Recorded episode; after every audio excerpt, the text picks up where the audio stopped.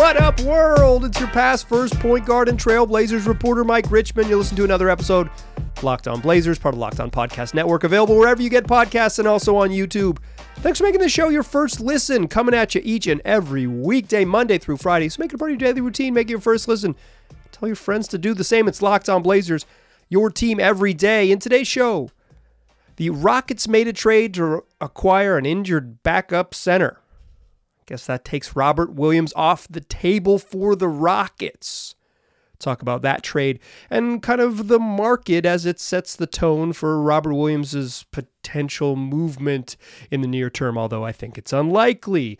We'll talk about Toumani Camara, who just straight up didn't make yesterday's episode because I screwed up.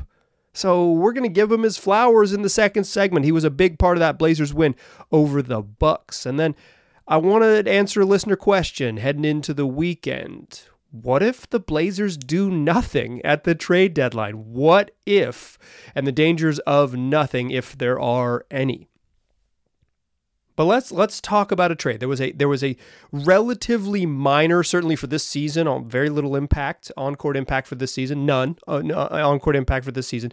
A trade between the Memphis Grizzlies and the Houston Rockets. The Memphis Grizzlies sent veteran center Steven Adams uh, to Houston. And in return, Houston sent Victor Oladipo, two second round picks, or excuse me, three second round picks, two in 2024, one in 2025, but three. I think the total is more important for, for our purposes than when they are. Uh, but three second round picks, Victor Oladipo, in, in, exchange for exchange for Steven Adams. So what do the Rockets get? The Rockets get, uh, you know, a veteran center who is an elite rebounder. Basically, you know, he's been an elite rebounder, but teams he plays on for his entire career are elite offensive rebounding teams. When Steven Adams in the game, you get more offensive rebounds, an elite rebounder, uh, and and just a, a, a rugged physical uh, physical veteran center the Memphis Grizzlies get Victor Oladipo, who's who might not play in the NBA again. I, I would, I, I, you know, he's he's hasn't been with the Rockets. He's been rehabbing all year. There's no plan, like specific plan for him to return. I bet he won't report to Memphis. Um, you know, he just dealt with a ton of injuries. It's just it's it's been it's been part of the back half of Oladipo's what what a really promising career early on, uh, in uh, particularly when he when he got to Indiana, but just has not been able to stay healthy. And so Steven Adams, who hasn't played basketball since uh, in the NBA since January of 2023, he's going to miss you know 18 months as he, he, tried to. What happened to Adams was he he had knee injury and he tried to go non-surgical, so he's going to sit out most of the second half of the season, uh, you know January until the playoffs, and he was going to return for the playoffs, but he just couldn't get right. And then he was like, okay, I'm, I'm I'll you know take the whole summer and then I'll, I'll, return and when he tried to return he just his knee wasn't ready and he had to go the surgical route and so he's he's now going to miss a year and a half of basketball but like all these reports, expected to be fully healthy in 24 25. We all expect to be fully healthy in the future. That's how it works. Um, what does this mean for the Blazers? Why are you telling me about a a, a Memphis Grizzlies Houston Rockets trade that has uh, two players who are not going to play basketball this season? Good question. I'm glad you asked. Welcome to Locked On Blazers, where we provide context and nuance for the minutia of the NBA and the big stuff too. Context and nuance for all sizes of things. The Houston Rockets have been reportedly interested in Robert Williams. Who's Robert Williams? Well, he's not too dissimilar from Steven Adams in terms of context. He is, uh, you know, a veteran center. He's a uh, who's injured and going to miss the remainder of the season and hopes to be fully healthy in the 24-25 season. They make about the same amount of money. Rob Will's a little bit younger and is a little bit cheaper, um, but he has more of an injury history than Steven Adams does. I think at his peak, it's not even a question that Robert Williams was better than Steven Adams because Rob, Rob Williams was, probably should have won Defensive Player of the Year one season, but Marcus Smart generously took it from his teammate. Congrats to my man Smarf. But um, you don't trade for you know for for in these situations you aren't trading for what their peak was. You're trading for what they you hope they get back to. And I think in general, like broadly speaking, expiring money and three second round picks is probably about the market you would expect for Robert Williams. I don't think there's a big frothy market to trade for Rob Williams on coming off this injury and uh, eh, you know and not going to be eligible to play this year. There's just not many teams that are kind of um, at this time of year, there's t- not too too too too many teams that are thinking about next fall and next next spring. Most teams are thinking about this spring and hoping how they can get from April to May and May and beyond for a handful of them. So I don't think there was ever going to be this big old market for Rob Williams. The market was specifically, it seemed like the Rockets and Ime Udoka was looking for this, right? They wanted a back someone to play to back up Alperen Sengun who could provide defense and rebounding uh, and and sort of a physicality and the, that veteran presence that you can just be depend like dependably work with.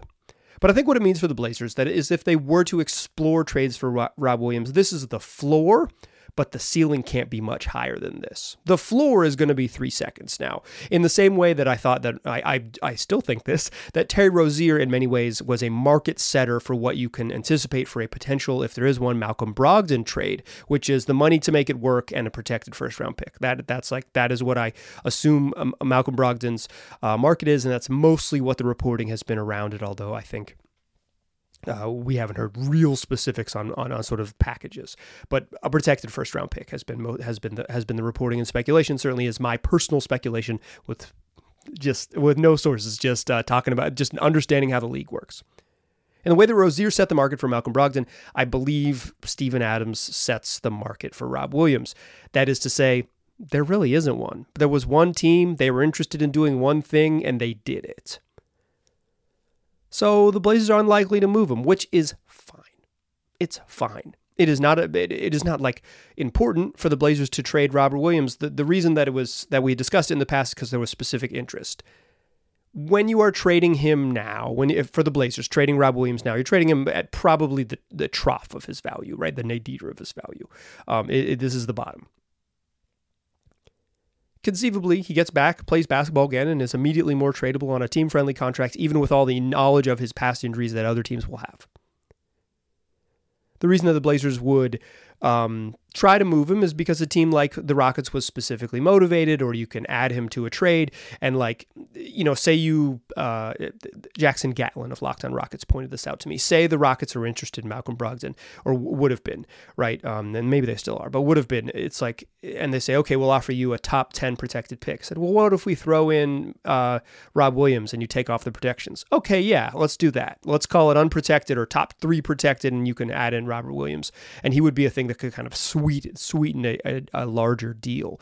Uh, but he, you know, on his own, limited value, on his, like, if he was playing, totally different value, but that that's kind of the calculation for him. And I think you see with the Steven Adams trade the market that the Blazers would explore. The value would be the the deal would be the money to make it work and second round picks. Like I think you can the specifics of this being two picks in 2024 and one in 2025 is like not germane to the Blazers and and uh, and Robert Williams market because you'd be dealing with another team and maybe they don't have those picks to trade, et cetera, et cetera. But two second round picks or three second round picks and and the money to make it work. Is that worth trading uh, trading Rob Williams? Probably not in my eyes, but the Blazers, you know, second rounders are going to have some value here in the future because teams are always going to want expensive teams are always going to want to get off money and get second rounders because there's it's a stupid CBA loophole to sign second rounders as opposed to veterans, um, to, to older veterans. Um, it is you know, it's just uh, there is value in second rounders. You can find good players, Jabari Walker for one of them, but it is not super enticing, and there's no reason for the Blazers to rush to it. So that's your limited market. And if there was a spot for, if there was a landing spot for Rob Williams, it was Houston, and now that ship done sailed. All right, let's talk about Toumani Camara. Boy, was he good on on Wednesday evening, and I forgot about him. I'm sorry. I missed him in the notebook. Uh, let's mea culpa and and uh, a little mea culpa and, and some appreciation for Toumani, who was really special in the win over the Bucks. We'll do that in the second segment. But first, let's talk FanDuel, America's number one sports book. Uh, we're closing in on NFL Sunday. In fact, when you are listening to this on Friday, February 2nd, we are a mere 10 days away from Super Bowl Sunday, one of the great betting events of the year. If you're someone who, um, if you're someone who is inclined or interested, or or maybe just wants to try it out for the first time, Super Bowl Sunday is the time to do it. And FanDuel's got you covered for Super Bowl 58 on everything. On player props and live bets and whatever you want. But here's what you do is you go to fanduel.com slash locked on, you place a $5 bet and you you win heading into Super Bowl Sunday. Any $5 bet you make, if you win five, if you win that bet, $5 or above. They give you $250 in bonus bets to play with. And that way, come Super Bowl Sunday, you can pull up on the couch, grab the snack you want, and then you can just play around and have a whole bunch of fun on really one of the great uh, gambling days on, on, our, on our North American calendar. So, Check it out. FanDuel.com slash locks on. Place a $5 bet. Get your $250 in bonus bets to play with. And, and uh, you know, and if you're into it, go have fun. There's no better place to do it. FanDuel, America's number one sports book and official partner of the NFL. All right. So a funny thing happened recording a podcast in my basement uh, around 11:45 p.m. last night. I missed a note. I missed a note, and here's how you know I missed a note. If you're an eagle, eagle eared. I don't think eagles have. I don't think that's what that is. If you are, um, if you were paying close attention in the first segment yesterday, I said, you know, I thought Toumani Camara played well, and we'll talk about him later in the show because I had him in the notebook. Like I, I, I for long-time listeners, I'm, I'm, I write down, I write this show down in a physical notebook. I go to the Blazer games without my laptop. I, I use a pen because uh, I, I, I, don't need to live tweet the games. You guys can figure it out on your own. Um, I am I'm taking my notes and getting ready for the game and I'm writing stuff down and I'm writing my little Toumani Camara notes and I just got to the third segment and straight up missed them. I was running a little bit long. I was getting tired and I just screwed up and I feel bad about it because not only did I prep it from first segment, third segment, it's bad radio, baby, but I like he played well and he deserves some love. So let's give him some love here in the second segment. Toumani Camara. Toumani Camara finishes with with a whopping 4 points four boards, two assists, and two steals. Played pretty well, but the box score doesn't really show it. Uh, played 22 minutes and 43 seconds. Played pretty well. Box score doesn't show this massive contribution, plus minus of zero in a game that the Blazers won by three. That's about normal. And it's like a, the, Blazers were plus three, he was zero. Uh, uh, uh, plus minus in, in these games mostly meaningless. Um, but this was a big game for Toumani Camara.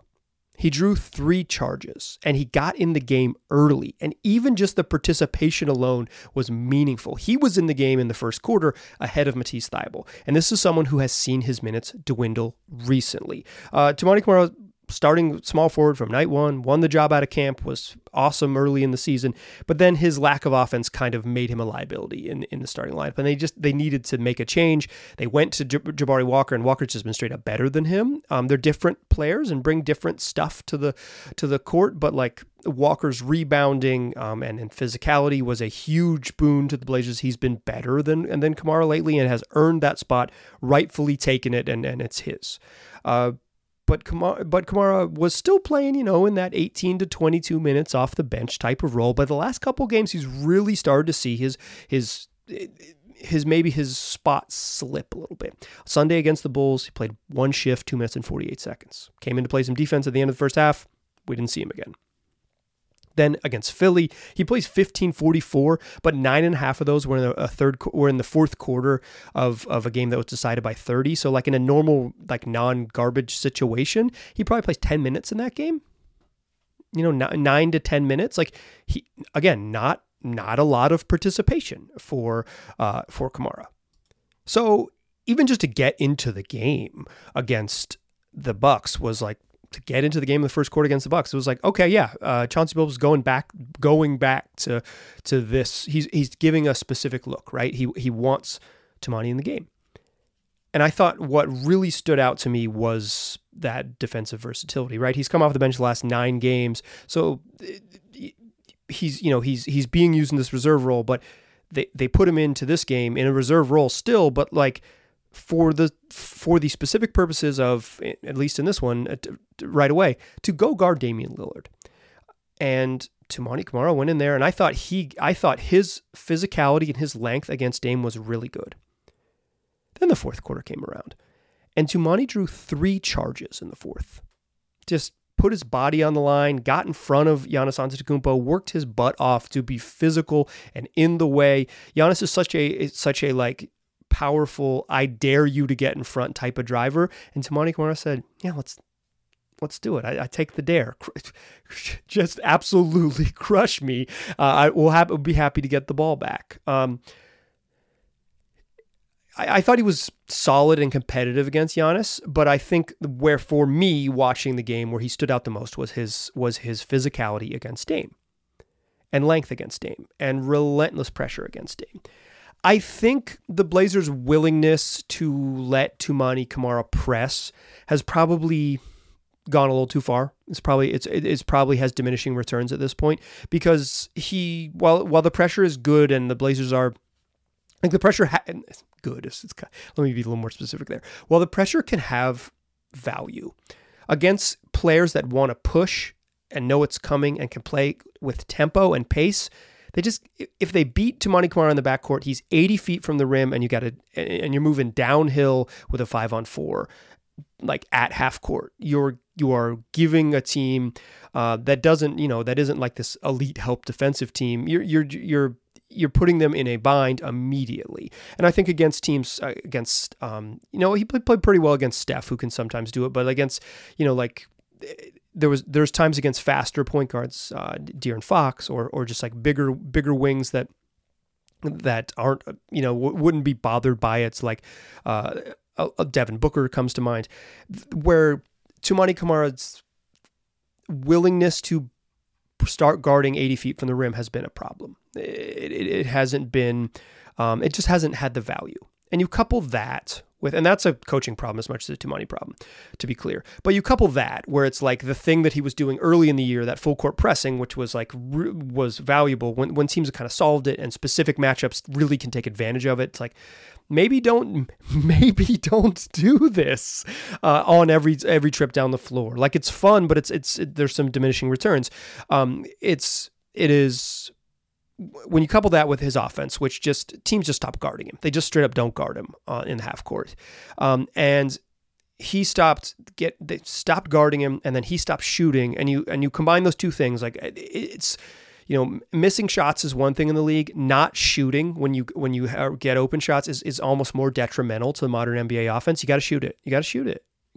like it's just um, it, it is if teams know they don't have to guard you, and then when you do get it, that you're not even going to put it up, like you just you are such a detriment. And then Toumani would would couple that with some kind of like, okay, I'm now I'm going to drive a closeout. Well, they're not closing out very hard on you. You're driving into nowhere. You're not a great passer, not a great ball handler. Like just some bad decision making, and all of those things coupled together. It's like he should play a little bit less, and he was.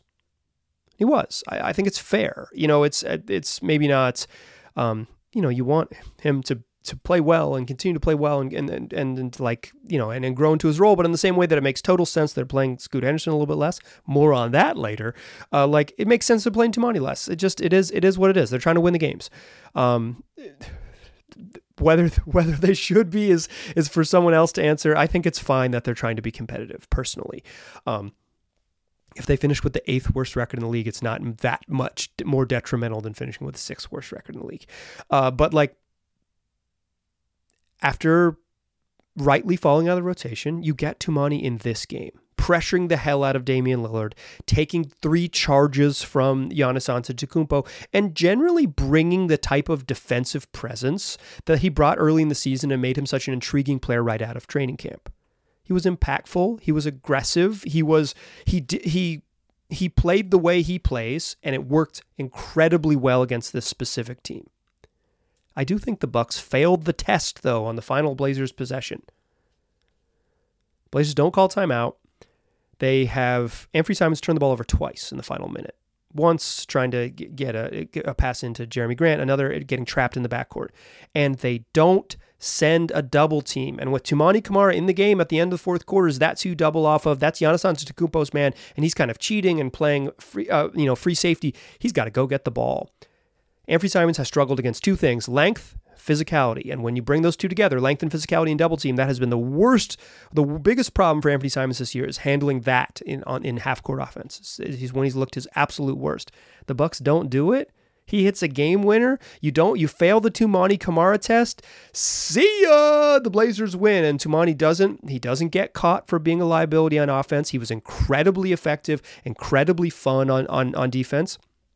I hope he earns, you know, more minutes. Uh, you're not going to play him every night, I think, but like he's the Blazers' best point of attack defender. And if he can grow into something, and I don't know that he's going to do that. I don't think he'll do that this year, but in the future, and as, as, as he matures in the league, into something like a slightly below average offensive player, he's immediately impactful because he hustles his butt off and he is a really good defender in year one in the league.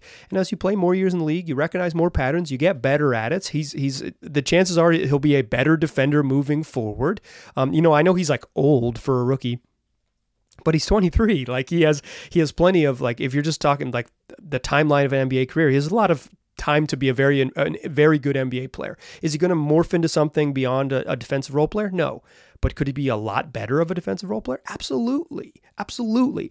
And for him to get to be a positive contributor on the court, like he was so good in this game defensively that he was a positive contributor. His, one of his buckets was a running right-handed hook that was just out out of control. I can't believe he banked in a moving across the paint bank uh, uh, straight on hook shot. a wild one, but like if he if he can, can if he can somehow become just a not even like a good offensive player, a slightly below average offensive player. He has an easy path to being positively impactful because he's already a good defender, and that was on full display on Wednesday night. If I had remembered you in my notebook, Toumani, you would have gotten like 90 seconds of me saying you played well. I forgot you in the notebook. My man, you got 10 full minutes of love here in the second segment on a Friday. Toumani was really good. He was he was, he was a fun watch, and I'm, I'm, I'm glad he had uh, had had that bounce back night. Okay, I want to close the show with a question that I got from a listener this morning in the email inbox. What if the Blazers do nothing at, at the trade deadline? Is that a problem? Let's talk about what that might mean in the third segment. First, let's talk Prize Picks Daily Fantasy Made Easy. Here's how it works. You pick between two and six players on every entry, and you can play whatever sport you want. You can mix and match if you're into it. So for me, I play thing I play the NBA. You can play the NHL. You can play the NFL as we head into the final week of of the football season. Uh, but you you just pick more or less than the projections set by prize picks. So for basketball, things like points, rebounds, assists, steals, and blocks, more or less than stat projections set by prize picks. Get your money. You go six for six, you can win 25 times your money, but you can call your shots. You can say, I want to, you know, uh, I want to get four out of six right, and here's how much I'll win. I want to get five out of six right, and here's how much I'll win feeling froggy, go big. You can you can hedge a little bit if you want. And it's just you versus those numbers. So go check out prizepicks.com slash locked on NBA and use the promo code locked on NBA for your first deposit match up to 100 bucks. Again, prizepicks.com slash locked on NBA and they'll match you dollar for dollar on your first deposit up to $100 when you use the promo code locked on NBA. That's prize picks, daily fantasy made easy. All right.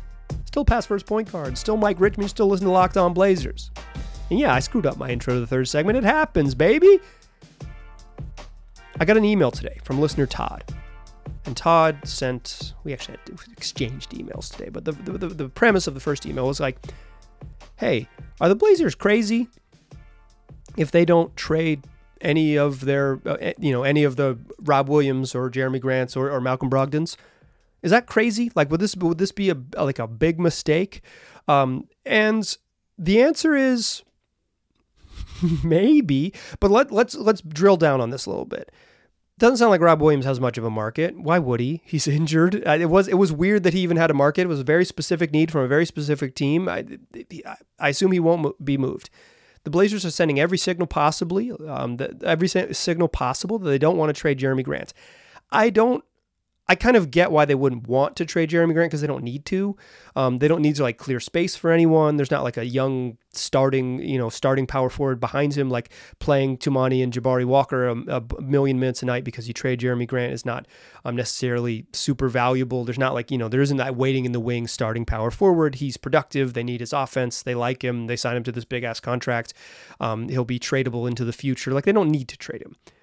They absolutely should listen to every call they possibly can. Everyone who calls on Jerami Grant, they should listen to the call. Listen to field every single offer. Um, you know, there's no like trading block in the NBA. You don't like add Jerami Grant to the queue and then people can call.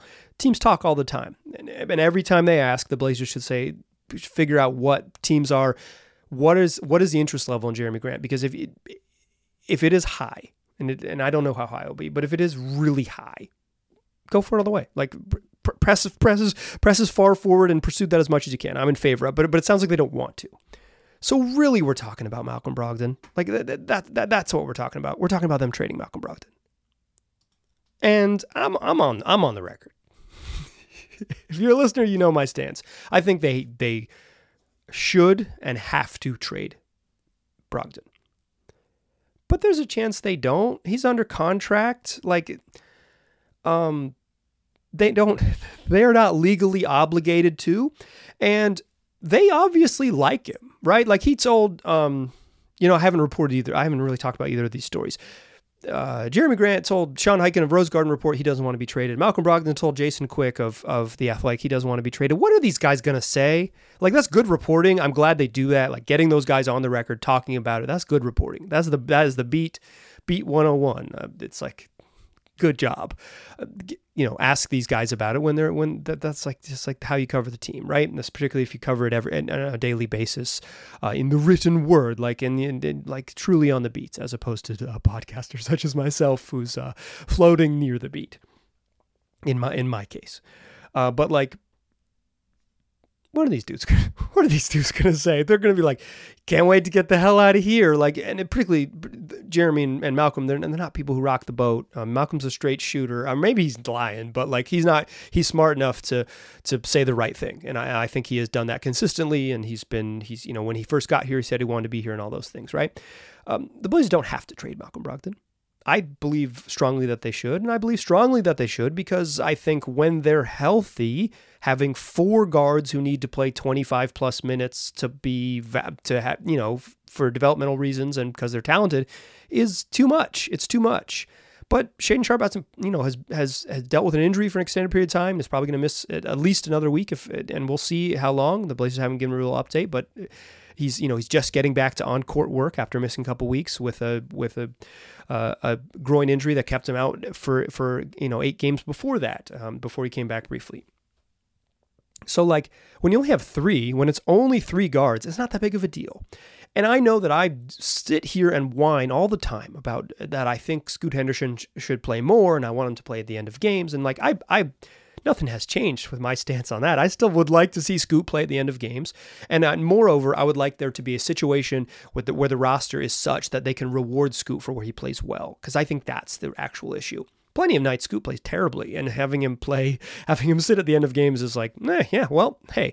But when he does play really well, having not having a functional roster that can put all three guys on the court, uh, you know, could put him on the court at the end of games is a problem.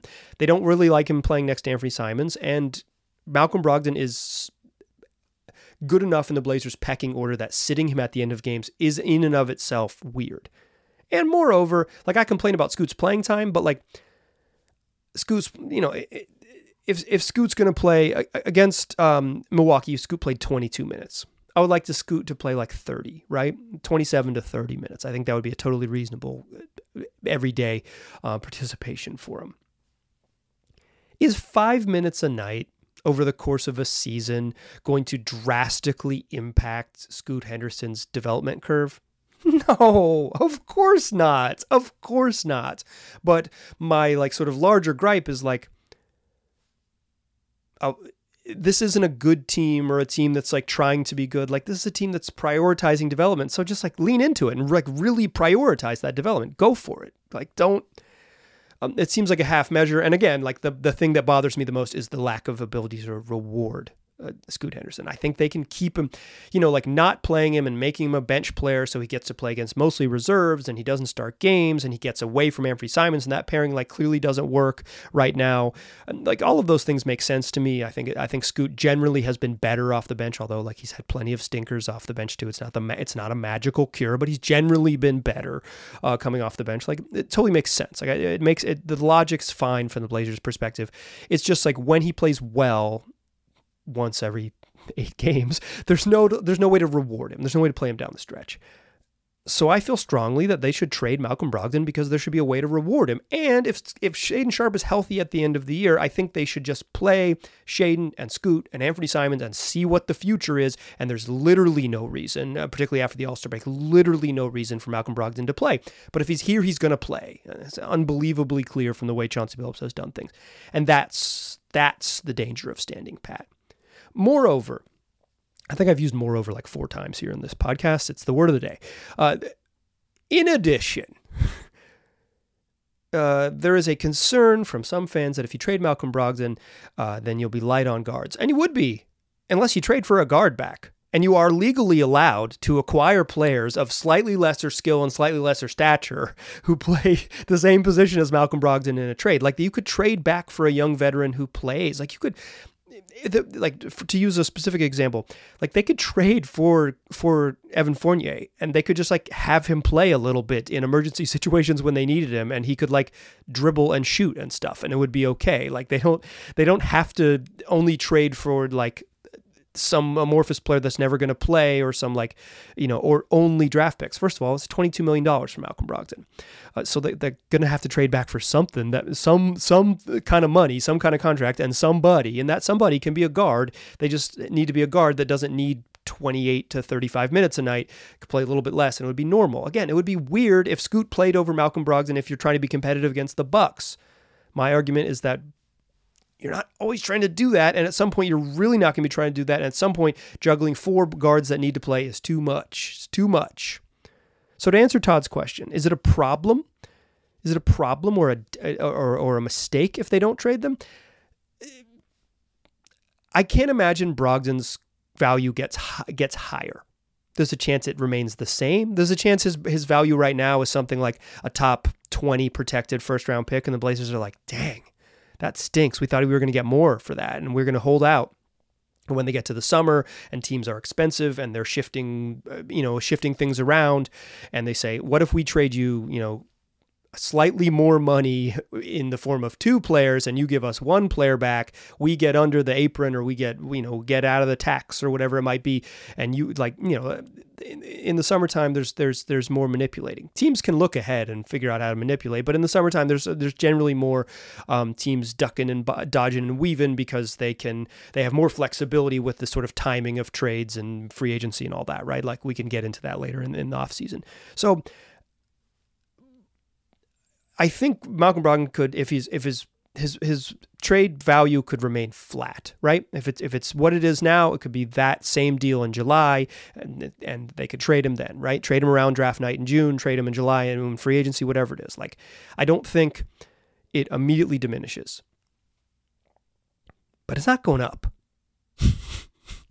Malcolm Brogdon is not going to become more valuable.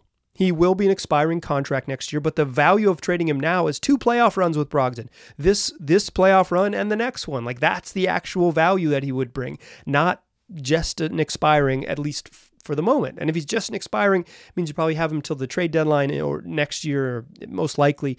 Like it's it's if you don't get rid of him in, in the offseason. So I I don't think there's like this great you know, I don't think it's going to ruin them if they if they hold Malcolm Brogdon. But for a variety of reasons, I maintain I maintain my stance. Trade him, trade him. He's he's good. Like he's good. He could help a team. Whether he can bring back a package the Blazers want, we will see. But I think the danger of standing pat is just that it continues the season long trend of it being messy. And at, after the after the trade deadline, and if assuming Shaedon Sharpe comes back and, and is healthy and needs to play, the value of what Brogdon brings, he's done it. He's played. He'll have played you know 50 games with the Blazers. It'll be time to let him go. And if he's not comfortable sitting and watching, then you get into the messy stuff. So, Todd, it's not awful, but in my mind, and for a variety of reasons, as I've just stated, it would be it would still be a mistake. So hopefully they do something. Hopefully by the time, uh, hopefully by this time next week, we can talk about where Brogdon landed and what the Blazers got back in return because the trade deadline is next week. Uh, that's why we'll have a whole bunch of fun next week. Uh, the Blazers play a couple games in Denver. Next time you hear my voice, we'll recap a couple, a couple uh, Nuggets games, and then they've got some time off uh, before the trade deadline. So uh, we will look ahead and get you covered with everything you need to know heading into a big transaction week in the league, five days a week, wherever you get podcasts, and also on YouTube. I appreciate you listening. Tell your friends about the program. I'll talk to you soon.